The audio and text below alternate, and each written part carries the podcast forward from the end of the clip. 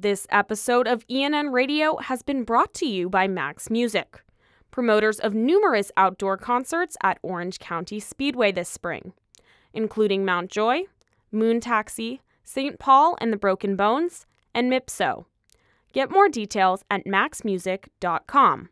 That's M A X X M U S I C.com.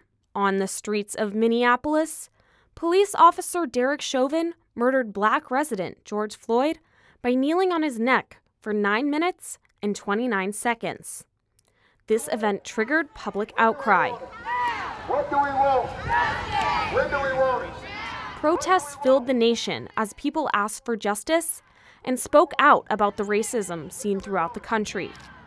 Alamance County resident Tony Autry felt the grief of this event and knew she had to act. Now, about 13 months following his death, Autry is about to release a short film discussing issues with race here in Alamance County and in the U.S. as a whole. This is ENN Radio, a weekly podcast from Elon News Network bringing you the story behind the headlines. I'm Anna Terry. This week on ENN Radio, we are looking at the independent short film Unlearned that shares stories of racial injustice from black voices in Alamance County.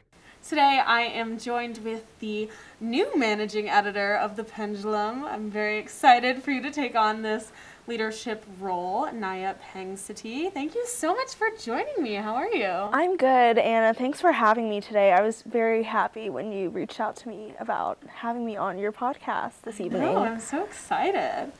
And this week you wrote a story on an independent short film that's actually been filmed and is based in Alamance County called Unlearn, which discusses racial injustice. Can you first tell me what motivated the producer Alex Klein and the two co directors who are Tony Autry and Martin Buchanan to make the short film?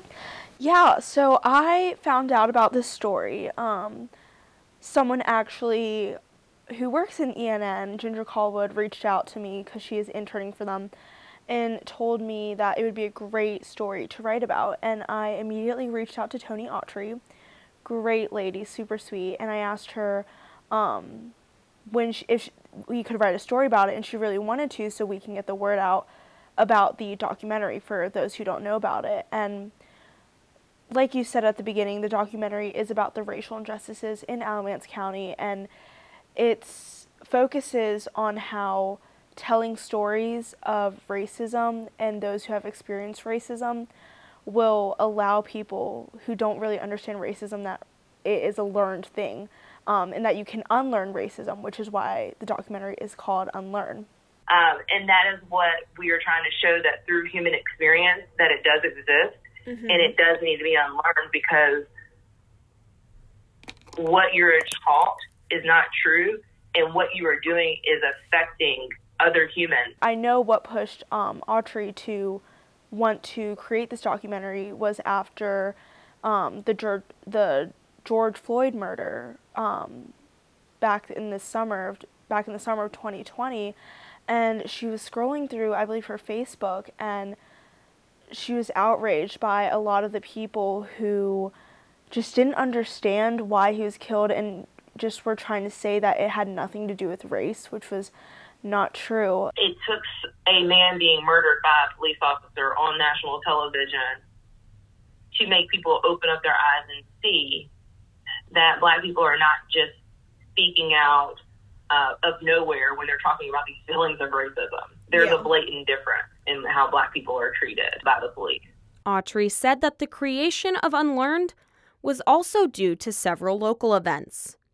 The protests in Graham, the January 6th Capitol riot, and the fatal shootings of black people like Andrew Brown Jr. all motivated Autry to make the film a reality. So that is what really pushed her to be like, hey, I'm going to make a couple of these short videos, throw them on social media, let people know that race is a learned thing. Um, black people are treated differently than white people when it comes to um, the relationship between them and police officers. After starting the interview process, the team realized that not only did racism go unrecognized in Alamance County, but also some of the local stories went untold. Um, and as she was interviewing people with Martin and then Alex joined along, they were like, wow, this is definitely more than short videos to throw on social media. It's going to be a documentary. And one Elon professor, Anthony Crider, has attended and photographed over 70 protests in Graham, and some of his photographs have been used in Unlearned. What has his experience been at these events, and what is he trying to capture through these images? So I reached out to him because after Unlearn published their trailer, um, at the end it said photos by Anthony Crider. And I was like, hey, he's an Elon professor. I've actually had him as a professor. I'll reach out to him. Um, and not only does he just capture photos of these protests um, in Graham, he also has captured a couple photos in other um, protests before in other parts of the country. Crider has been photographing protests since 2017. Um, and he told me in one of our interviews is that like if you just look up, I think the Unite the Rally one that happened in Charlottesville, he took those photos, and what he really was trying to tell me is that the photos he takes, he's capturing history, and he's capturing data. Crider said, "quote Photos are data. Every pixel is data. Every pixel is telling you something. I was trying to capture those pixels." End quote. And I just loved that view that he gave me because it also just kind of adds to the point that not only are telling these stories important, but also physically capturing them, capturing history, capturing data is important. Mm-hmm. And you talked to sophomore Nija Rollins, who grew up in Elon, and she talked to you about some of the encounters she has had with racism over the years. Can you talk more about any of these accounts? Yeah, so I wanted to get the view of a student who actually grew up in Alamance County. Um, Nija actually is from New Jersey, but she um, moved to Elon, I believe, when she was two years old. And I was like, I want you to tell me about the racism here.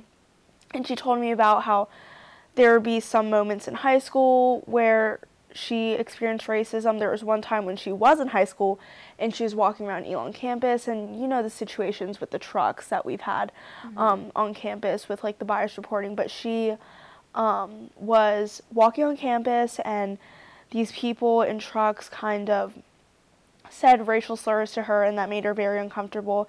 So she told me a little bit about that. And then I asked her, hey, like, tell me about, like, what do you think about what's going on in Graham? And she basically was like, very shocked that the statue is still there, especially after all the protests.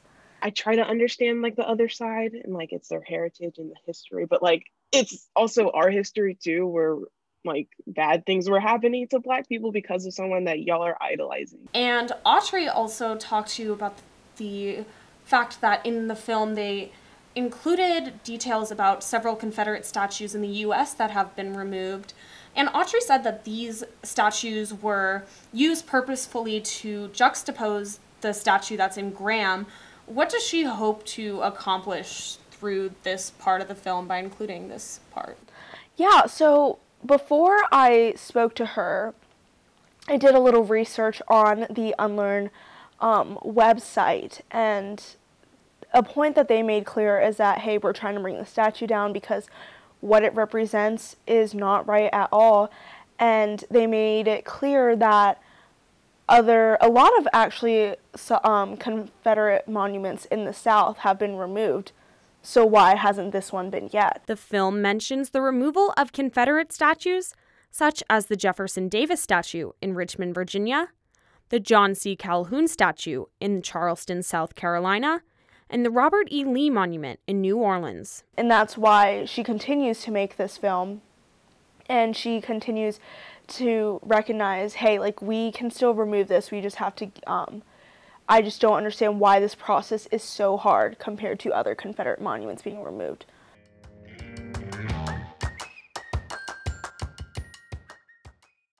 This episode of ENN Radio has been brought to you by Maxx Music promoters of an outdoor concert series at Orange County Speedway in Rougemont, North Carolina this spring.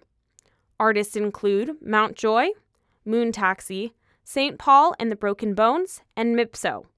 Reserve a spot for two to six people and get ready for the return of live music. Tickets and more information are available at maxxmusic.com. That's M A X X M U S I C.com.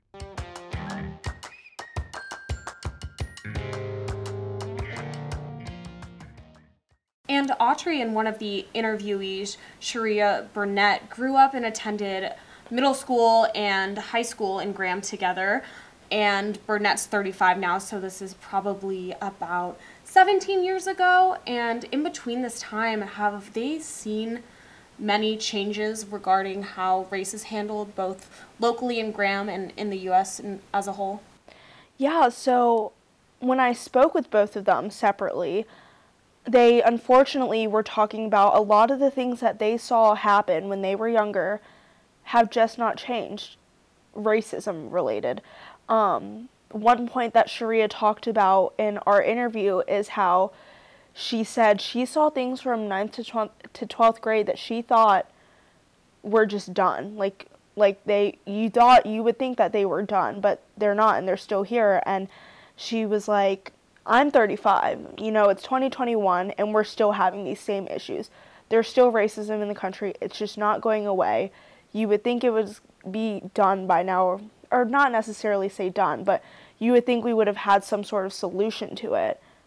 But there's just still so much tension. There's still so many problems to solve. You would think 2021, it's over.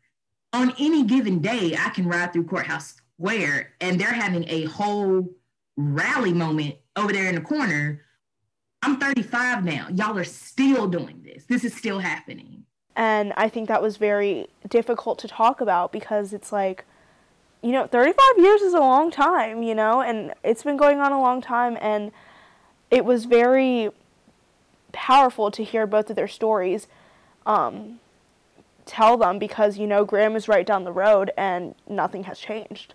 Burnett discussed topics like the March to the Polls rally in Graham on October 31st, 2020. Here, law enforcement pepper sprayed peaceful voters and protesters. And some people would prefer that we be quiet about it. Um, and I think that they think that if we're quiet, it will eventually go away. But they've been quiet for a long time now in Nance County, and it hasn't gone anywhere. It hasn't gone anywhere. It's it's still very much so here. And do they have a date for when this film is going to be released yet? Yeah, so they are not sure yet, but they said most likely by the end of 2021. Hopefully, starting to wrap things up between October and December. Mm, yeah. Um, yes, it is. I'm very excited. I think they've made more than one trailer. The most recent trailer is on their website, and it's a very interesting one. Um, but right now, they're still in the middle of getting a whole bunch of interviews, B roll, and they'll start putting it together soon. Mm-hmm. And those are all the questions I have for you. Thank you so much for sitting down with me and letting me take time out of your busy schedule. No, thank you for asking me. I am so lucky to be on this podcast session with you, and this is a really amazing, great story, and I'm glad we could talk about it. Yeah, you did an amazing job on it. Thank you. Thank you. That's it for this week's episode of ENN Radio.